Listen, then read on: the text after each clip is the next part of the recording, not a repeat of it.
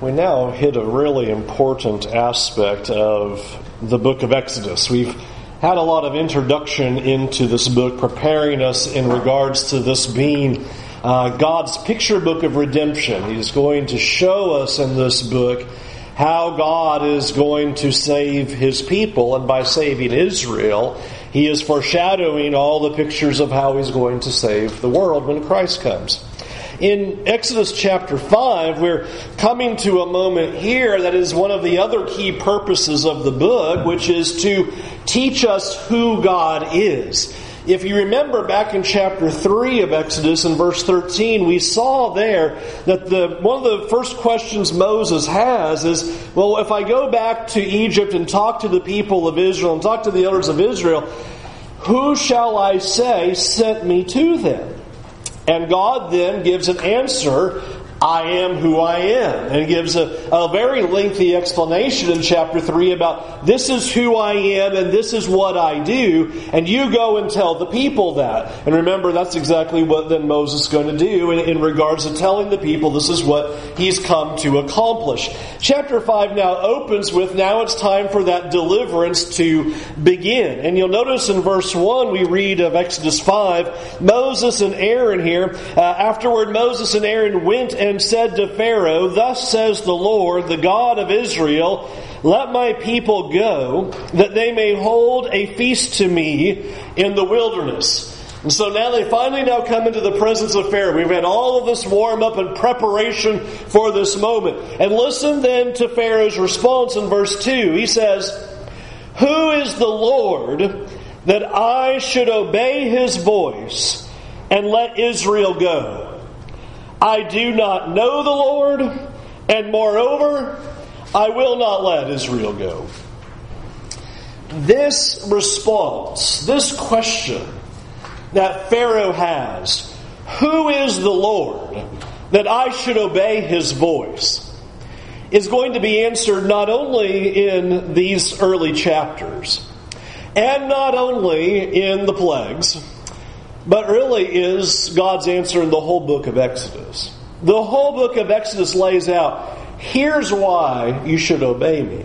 In fact, if you remember a few weeks ago, I said you can use that as really the picture of all of Scripture. That God is revealing His character so that we would know this is why you obey Him. What makes this question, I think, even more particularly interesting is because Pharaoh is not saying this so that he is going, you know, I just don't know who this Lord guy is that you're talking about. If, you know, I had a little bit more information about who he was, you know, then I would maybe consider letting him go. But since I don't know who God is, I will not let him go. That's not what Pharaoh is saying. Pharaoh is saying, Who is this God, this Lord, to tell me what to do? You're saying that this Lord you follow, he says, the Lord, the God of Israel, is telling me to let these people go. Who is the God of Israel to tell me what to do? And I hope you realize the relevance of that response. Because that is society today that says, Who is God to tell me what to do? And God's answer in this book is extremely important to the 21st century of how God answers. This is why you obey me. This is why you do as I say.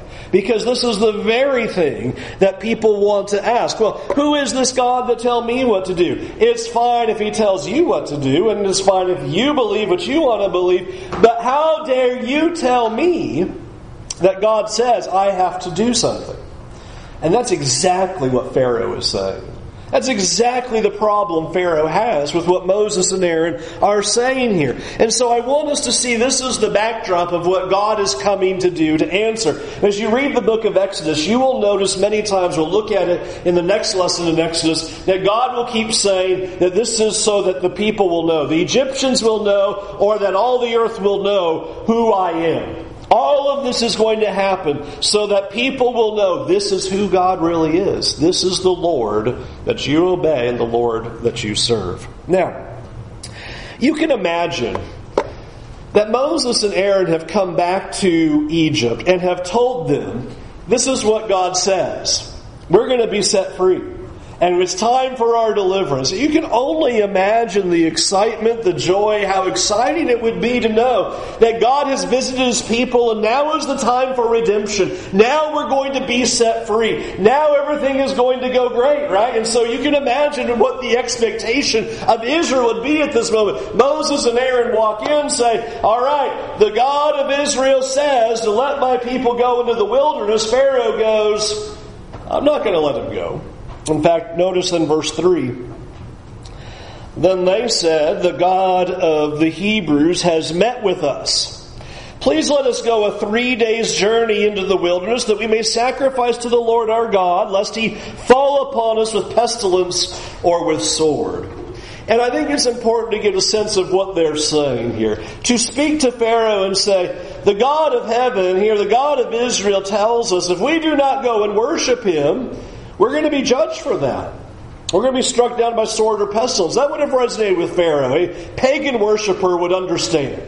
If you don't do what your pagan gods say, what are they going to do to you? Well, that. And so, it's very relatable to say, this is why we need to do this. Now, what is interesting is a lot of people read verse 3 and say, now Moses and Aaron are being disingenuous, aren't they?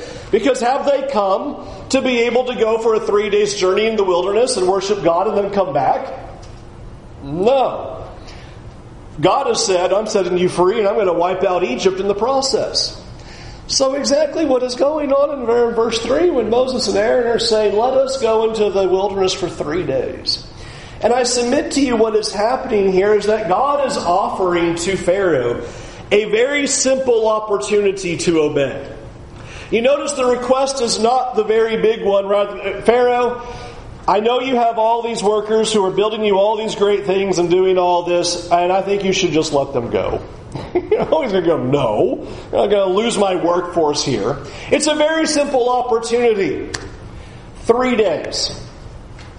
Let them go for three days and let them worship God. Let them go worship their God. And what this is setting up then is this question Will Pharaoh accept God's authority and say, okay, since the God of Israel, the God of heaven says to allow these people to worship for three days in the wilderness, that's all we're asking here. Or will he set himself up as the ultimate authority and say, nobody tells me what to do? We're pretty aware of how Pharaoh's going to roll with that in terms of, you're not going to tell me what to do. And what Moses and Aaron, I do not believe what they're asking here is disingenuous in the slightest. God is fully aware that Pharaoh is not going to listen. He's already told Moses that you're going to go and you're going to make all these requests. Pharaoh's not going to listen. We're going to read about Pharaoh hardening his own heart. We're going to read about the Lord hardening Pharaoh's heart. We'll talk about that when we get there. And so this text is laying it out already. Let me just give you a simple Uh, obstacle, a simple hurdle. Will you let the people go for three days in worship? Verse 4 The king of Egypt said to them, Moses and Aaron, why do you take the people away from their work? Get back to your burdens. Do you get a sense of what had happened? Moses and Aaron had made this request, and it sounds like all of Israel said, we're waiting anxiously. They all stopped working. And they're going, we're out of here, right? All right, Moses they're going to walk in, let the people go. It's going to be great. Here we go. And Pharaoh goes, why do you have your people stop working? Get back to work and do what you need to be doing. Verse 5, Pharaoh said, Behold, the people of the land are now many, and you make them rest from their burdens. The same day Pharaoh commanded the taskmasters of the people and their foremen, You shall no longer give the people straw to make bricks as in the past. Let them go and gather straw for themselves, but the number of the bricks that they made in the past you shall impose on them. You shall by no means reduce it, for they are idle. Therefore they cry, Let us go and offer sacrifice to our God. Let heavier work be laid on the men that labor that they may labor at it and pay no regard to lying words. What Pharaoh says? Well, another reason why you want three days to go worship your God is because you're lazy. Apparently, you have too much time on your hands. And that's why you want to go worship your God. So let me deal with your extra time. I'm going to take away the straw that was provided for you to build the bricks. You're now going to have to gather your own straw and still build the bricks all the more and to the same quota that was given to you before. Because you apparently are lazy people. That's how Pharaoh responds. I want you to see what happens here is Pharaoh now just makes their lives more difficult. If you remember from the first couple of chapters, how easy was the life of the people of Israel up to this point? Well, you know, was it, you know, hammocks and coconuts and all? No. Remember, they're being afflicted severely. Their baby boys were being thrown into the Nile. They're already just suffering severely. And now Moses and Aaron finally come and say, let them go worship this God in the wilderness. And look at what the result is. Things got terribly worse. In fact, verse 10 so the taskmasters and the foremen of the people went out and said to the people, Thus says Pharaoh, I will not give you straw. Go and get your straw yourselves, wherever you can find it, but your work will not be reduced at the least. So the people were scattered throughout all the land of Egypt to gather stubble for straw. The taskmasters were urgent, saying, Complete your work, your daily task each day, as when there was straw. And the foremen of the people of Israel, whom Pharaoh's taskmasters had set over them, were beaten and were asked, "Why have you done all? Why have you not done all of your task of making bricks today and yesterday, as in the past?"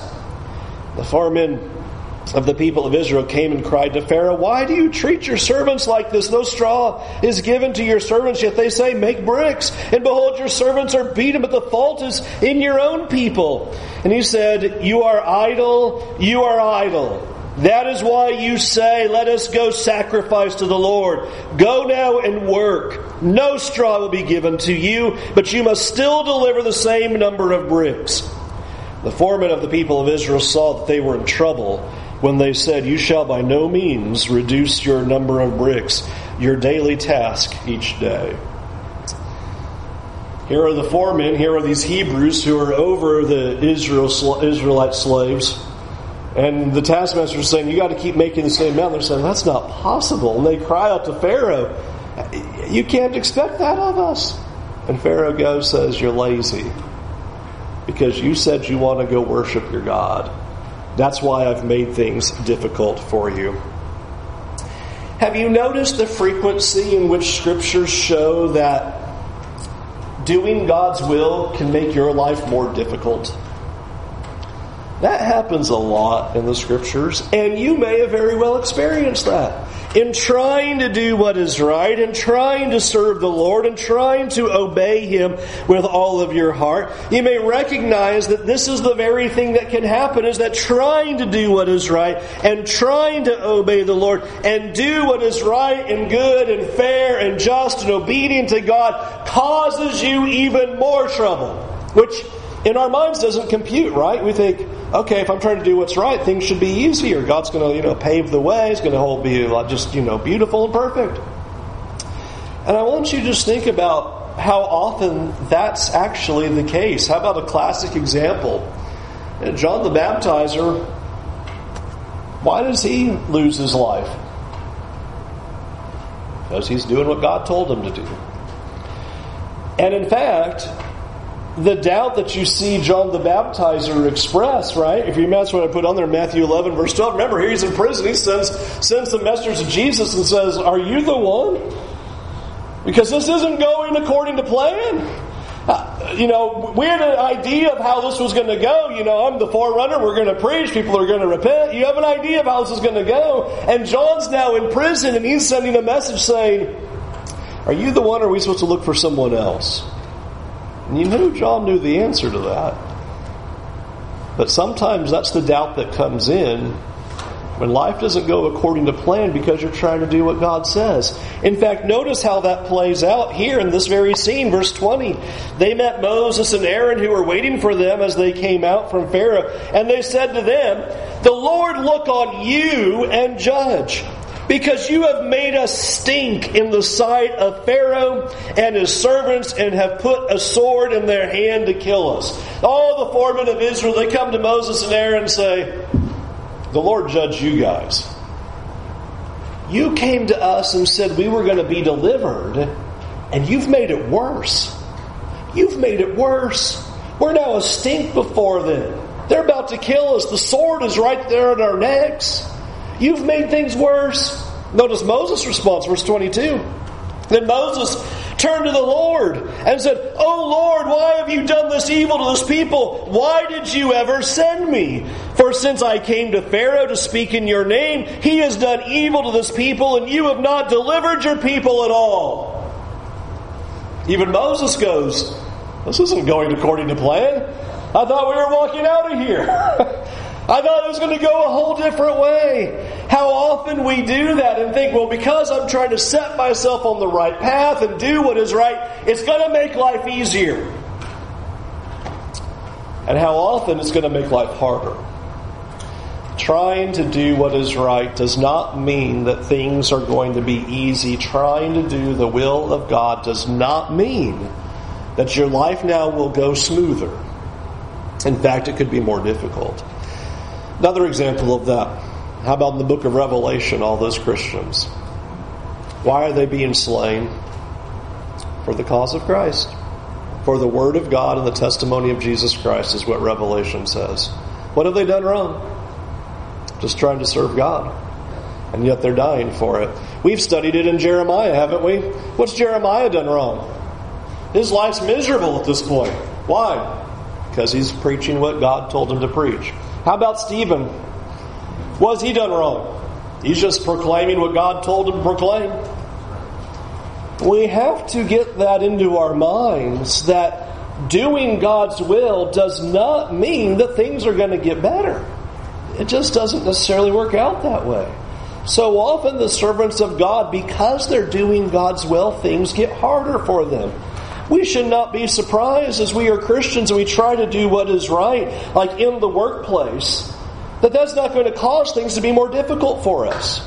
As we try to be upright and not lie and deceive, but be truthful and do what is honest work and do the things that are required of our job, there's going to be some problems with that. We shouldn't be surprised if we have problems with neighbors and friends because we speak the truth and do what is right and tell people about the love of, of Christ and there be resistance and problems with that. Sometimes we just think, well, it's just going to be so much better if I would just do these things. And, and, and friends, so often it can be really so much worse. As I've shared with you many times, I usually say it to every single person I've I baptize as they come up out of the water. I'll tell them, now you know Satan's going to come after you now, right? You change teams. Satan doesn't just go, oh, okay. There's no doubt he's going to try to bring you difficulties as you attempt to serve God. And it's interesting that God allows that. Just as you see that happening here, it's God's intention that these things are playing out this way, that there would be difficulties in deliverance. It's not going to be easy, but this is not only going to be a test for Pharaoh, but as we're going to see, it's going to be a test for the people as well. This really sets up the showdown of what this book is going to do, at least in the first half of it, and ultimately asking the question who is in charge? Notice this parallel in laying it out. Back in verse 1, Moses and Aaron, they come to Pharaoh, and here's what the words are Thus says the Lord. Watch how Pharaoh responds in verse 10. Thus says Pharaoh. That's how that plays out. God says this, but I say this. Friends, this is really the ultimate battle of life. Who's in charge? Is it thus says the Lord, or is it thus says me? Because that's what Pharaoh says. Yeah, I don't know who this God is. I don't care. Who is he to tell me what to do? Thus says Pharaoh. This is the way it's going to go. I have no regard for what God says. Here's what it's going to be. Here's what I say is going to happen. And it's easy to rule our life that way and think, well, I'm going to do what I want to do.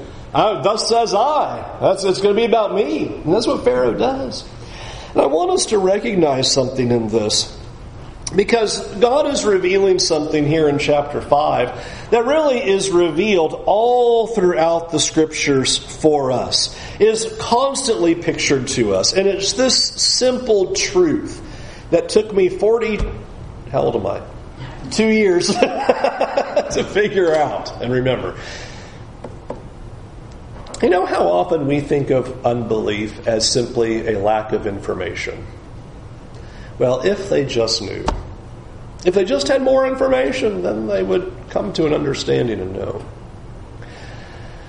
Notice this showdown here has nothing to do with the amount of information that one has or doesn't have. Unbelief is simply this rebellion. The scriptures define it that way over and over again. I'll show you a place in just a moment. I don't know why it took me so long just to, you know, connect. I've always been, you know, unbelief and rebellion are over here two separate camps. You know, you know God, you say I don't want to, and then here's the people who don't know at all. And no, God never lays it out like that. Obviously, this Pharaoh doesn't have some intimate knowledge of the true and living God, and yet the point is not, well, he just needs some information. If we just, you know, Moses, just go sit down and have a Bible study with Pharaoh, and we can explain all this to him. Unbelief is rebellion. Listen to what the writer of Hebrews says in regards to that. Hebrews chapter 3, verse 15. Here's what the writer of Hebrews says As it is said, Today, if you hear his voice, do not harden your hearts as in the rebellion. For who were those who heard and yet rebelled? Was it not all those who left Egypt, led by Moses? And with whom was he provoked for forty years? Was it not with those who sinned, whose bodies fell in the wilderness? And to whom did he swear that they would not enter his rest, but to those who were disobedient? So we see that they were unable to enter because of unbelief. Now, wouldn't you have ended that with, so you see, they were not to enter because of disobedience? And you go, okay, okay. No. What is all that called? It's all summed up as unbelief. What's at stake that the writer of Hebrews is speaking about when the people are in the wilderness, and what's at stake here in regards to Pharaoh, is that unbelief is the desire to listen to ourselves and not listen to God. That's ultimately what unbelief is. We do not believe enough in God to submit our will to Him and do what He says. Therefore, I say, I'm going to do what I want to do. That's why it's called unbelief. Disobedience is unbelief. Rebellion is unbelief. Doing what we want to do is unbelief. That's what Jesus was dealing with when He speaks to the Pharisees and tells them. It's, it's unbelief. That's the problem. I remember, loved that line in, in John 2 where uh, the people believed in Jesus or entrusted themselves to Jesus, but Jesus did not believe in them or entrust himself to them, John 2, because he knew what was in their heart. It's the very point. Is that here we are talking about this is the essence of the problem. This is why we disobey. This is why we sin. Ultimately, what the question boils down to as to why we sin, why we disobey, is simply this. Who is the Lord that I should listen to him? That is the battle every single day. Is what we are battling within ourselves is that very question. Who is the Lord that I should have to do what he says? And when we sin, our answer is me. I don't have to listen to him. I want to do what I want to do. I'm in charge. I will choose to do what I want to do. I will choose my path. I will make my own decisions. I will make my own choices. Who does God think He is that He can tell me that I can't do what I want to do? And this is the essence of what Pharaoh is doing and what God is going to deal with in these upcoming chapters as he's going to answer this is deal with this very issue. So we go forward in Exodus over the next few weeks as we move through Exodus. I'm going to keep returning to this line in chapter 5 verse 2 because this is what God is doing. Because Pharaoh says, Who is the Lord that I should obey his voice? And God's going to answer and say, Let me show you. And I'm going to give you a number of reasons why you need to obey his voice. and stop listening to your own voice and stop putting yourself on the throne and saying, I am God and nobody can tell me what to do. In fact, notice God's first answer to this because we see the foremen, they turn to Moses, you guys are ruining the thing. You've made it worse for us. We already were miserable here. Now you've come and, and God be judged to you that you've made this worse for us. Moses turns to the Lord why have you done this evil to this people? Why did you ever send me? For since I came to Pharaoh to speak in your name, he has done evil to this people, and you have not delivered your people at all. How's God going to respond to this? Chapter 6, verse 1.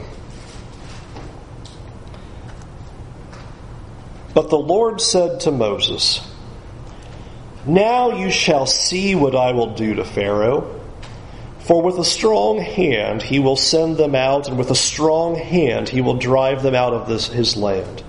God spoke to Moses and said to him, I am the Lord.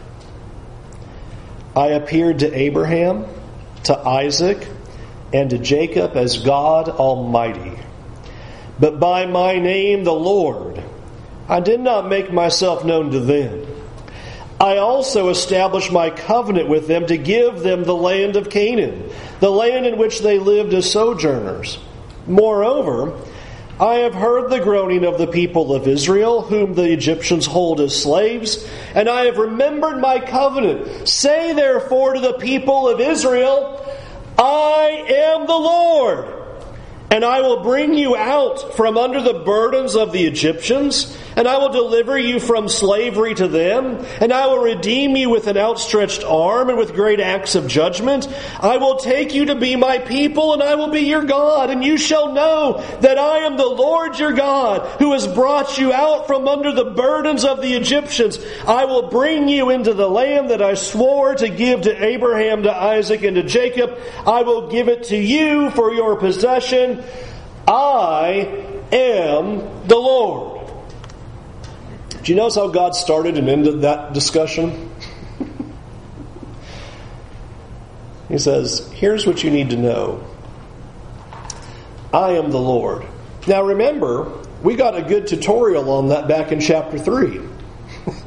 when Moses wants to know about who is this God, God says, Here's all you need to know about me I am.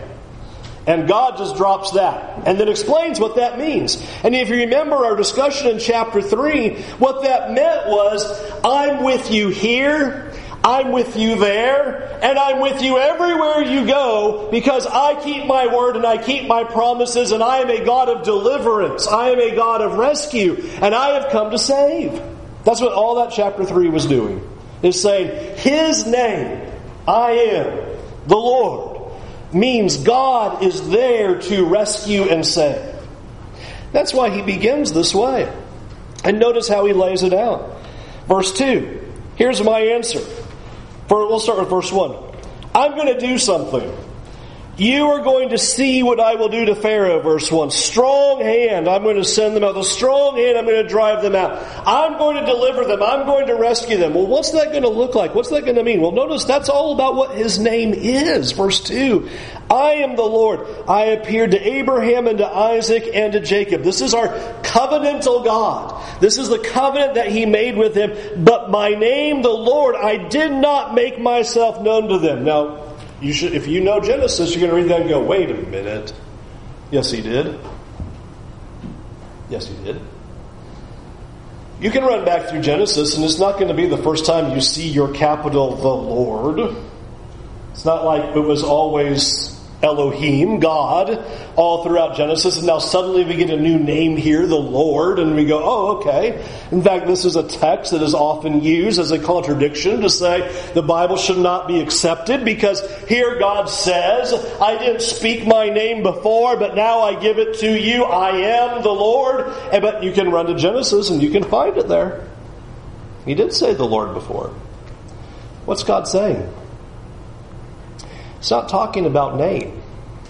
It's not talking about Yahweh. I never used YHWH ever before, and now I've chosen to show it to you. That's not the point.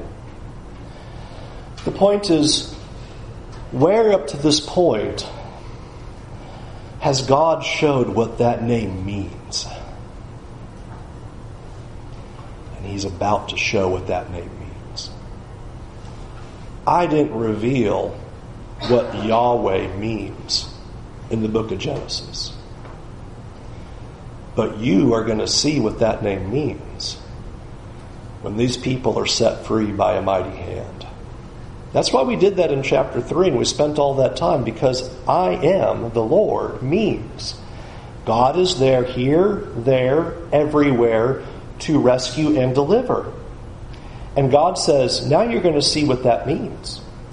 You might have known the name, but you haven't seen what that means. And you're about to see it. And that's what he's telling them there in verse 3. Verse 4 I've established my covenant with them. We've talked about this. God makes a promise. He's going to keep it. Verse 5, I've heard the groaning of my people. I've remembered my covenant. Verse 6, this is why God keeps saying, You go tell the people these words, I am the Lord. We read that and go, What?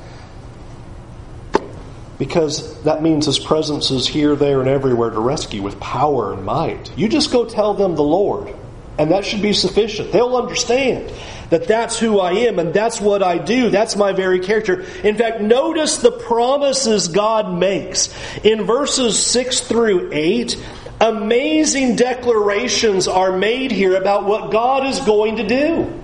Notice God does not say, I'm the Lord, therefore you do this, this, this, and this, and this.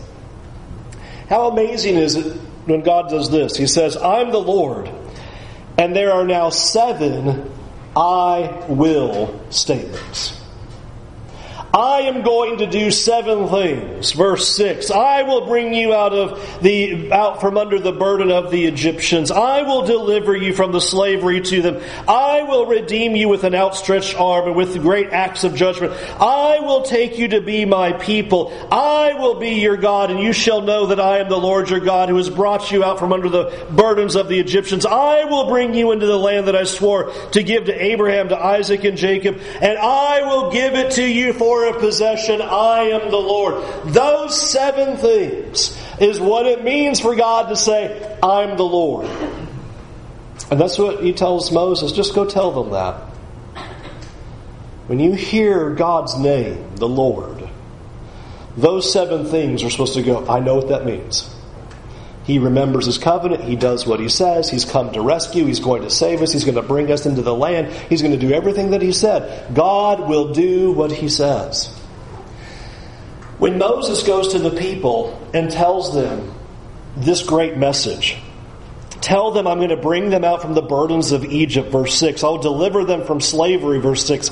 I will redeem you with an outstretched arm and great acts of judgment, verse 6. I will take you to be my people, verse 7. I will be your God, verse 7. You will know that I am the Lord who brought you out from under the burdens of Egypt. I will bring you into the land, verse 8, that I swore to Abraham, Isaac, and Jacob, and I'll give it to you for a possession. I am the Lord. Verse 9. That Moses spoke thus to the people of Israel. Wouldn't you imagine there'd be great rejoicing? And here it is.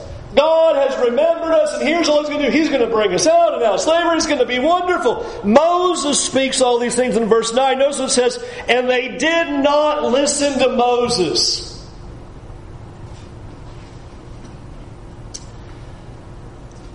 And I read that and I go, Why? Why wouldn't you listen? God is saying, now's the time. Go back to even verse 1. You're going to see what I'm going to do to Pharaoh. Oh man, are they? They're going to see what God's going to do to Pharaoh. Verse 9. They did not listen to Moses because of their broken slavery, I mean, their broken spirit and their harsh slavery. They stopped believing because life got hard. God has made all of these promises. Moses goes to the people and says, The Lord has spoken. Here's what his name means He's going to rescue, He's going to save. He's going to bring us out of the slavery. He's going to bring us into the land. He's going to be our God. We're going to be His people. We're going to possess it. And the people did not listen because life was hard. Do we do that?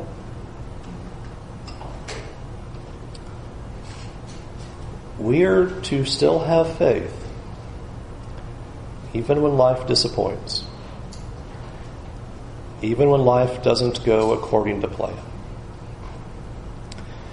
I dare say that there would hardly be a person in here who would raise their hand and say, My life is going completely according to plan. If it is, you're probably under 18. I mean, nobody's vision of how it was all going to go, it hasn't gone like that. And to some, it's been small detours, and some, it's been whole new railroad tracks. I mean, it's just, you know, it just didn't go the way you thought. And you layer on that, that sometimes the reason why is what we've seen in chapter 5 because you're doing what God told you to do. You're trying to do what God says. You're trying to be faithful. You're trying to be righteous. You're trying to live the upright life. You're trying to be obedient to God. And things get hard. And that can cause us to lose faith.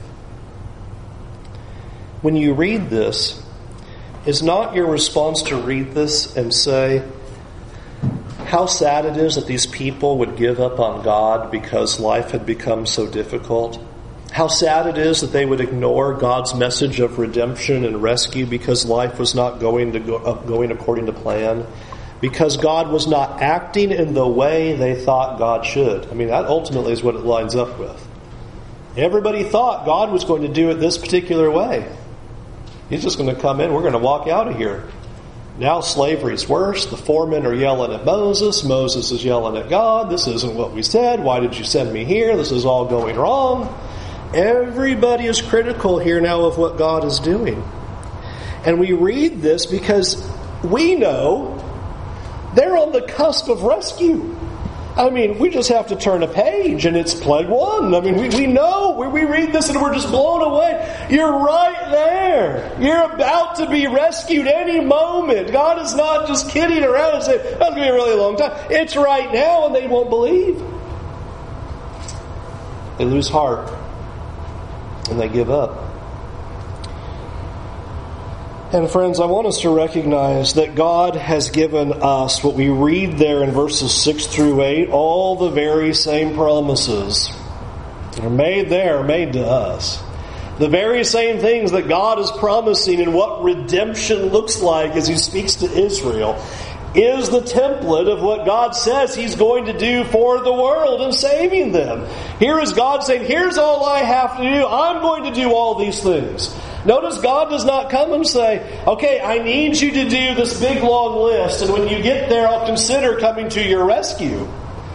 All God is saying is, just sit still and watch, and I'm going to deliver you guys. Just believe in the Lord and watch the rescue I'm about to accomplish. And Moses says, All right, it's the Lord. I mean, what did Moses say that they had to do anything? And they won't listen to what Moses says. And friends, there is, comes a time, I think, in every person's life, every faithful person who wonders if God sees us and if God cares. Just like these people in Israel are wondering in Egypt if God sees and God cares. Is He really there for me? And God's answer is, I am the Lord. I am your God. You are my people. And we are to believe in Him when life disappoints.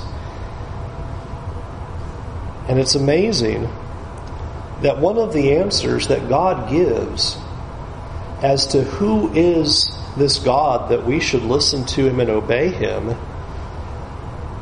is his answer of, I love you and I've come to rescue you from your troubles. That's the message to Israel. Why should Israel listen? Because I've come to save you. That's why you should listen. Because I'm going to save you with mighty works and I'm going to bring you out with a mighty hand. We should listen to him because he is God Almighty, and he has not forgotten us. The New Testament sets this very scene as well. We're going to end, if you'll turn over to Luke chapter 1. Luke chapter 1. Because you're going to notice they're the same redemption message. Luke 1. We'll set a little context here. If you remember, Zechariah is going to be the father of John the Baptizer. He's mute at this point. And upon his birth and this naming of the child, he's now allowed to open his mouth. And he utters this prophecy beginning in Luke 1, verse 67. And listen to the words of what is promised about our Lord and Savior and how similar it is to what we've just read in Exodus. Luke 167, his father Zechariah was filled with the Holy Spirit and prophesied, saying, Blessed be the Lord God of Israel, for he has visited and redeemed his people. He has raised up a horn of salvation for us in the house of his servant David. For he has spoke by the mouth of his holy prophets from of old that we should be saved from our enemies and from the hand of all who hate us, to show the mercy promised to our fathers and to remember his holy covenant, the oath that he swore to our father Abraham to grant us that we, being delivered from the hand of our enemies, might serve him without fear in holiness and righteousness before him all our days. And you, child, will be called the prophet of the Most High. And you will go before the Lord to prepare his ways, to give knowledge of salvation to his people in the forgiveness of their sins, because of the tender mercy of our God, whereby the sunrise shall visit us from on high, to give light to those who sit in darkness and in the shadow of death, to guide our feet into the way of peace.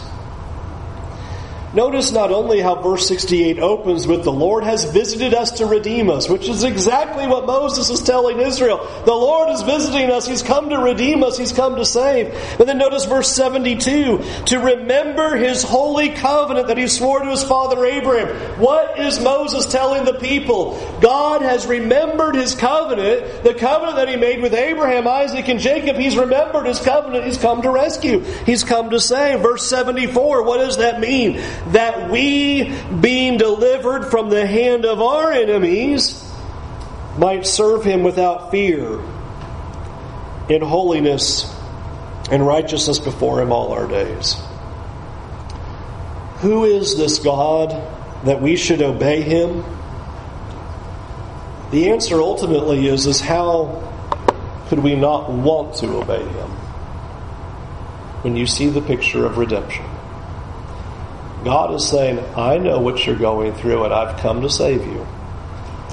Do not lose heart. Do not give up faith.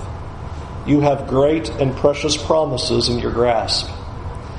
And do not be like these in Israel who, at the moment of deliverance, are already no longer listening to Moses. And as long as it may seem in our lives that we walk this earth, we are not that far from eternity. And we are on the cusp of going home and being with God and enjoying redemption. Let us hold fast to the promises that have been given to us. We'll sing a song now, and we invite you to bow the knee and praise and worship the Almighty God by serving Him in fear, by obeying Him with all of your heart. Listening to self is unbelief. Doing what we desire is unbelief. Trusting in the promises of God, listening to His Word, follow Him with all of your heart, displays belief. Will you turn to Him tonight, be baptized for the forgiveness of your sins, and walk faithfully with Him? Won't you come and do that now while we stand and while we sing?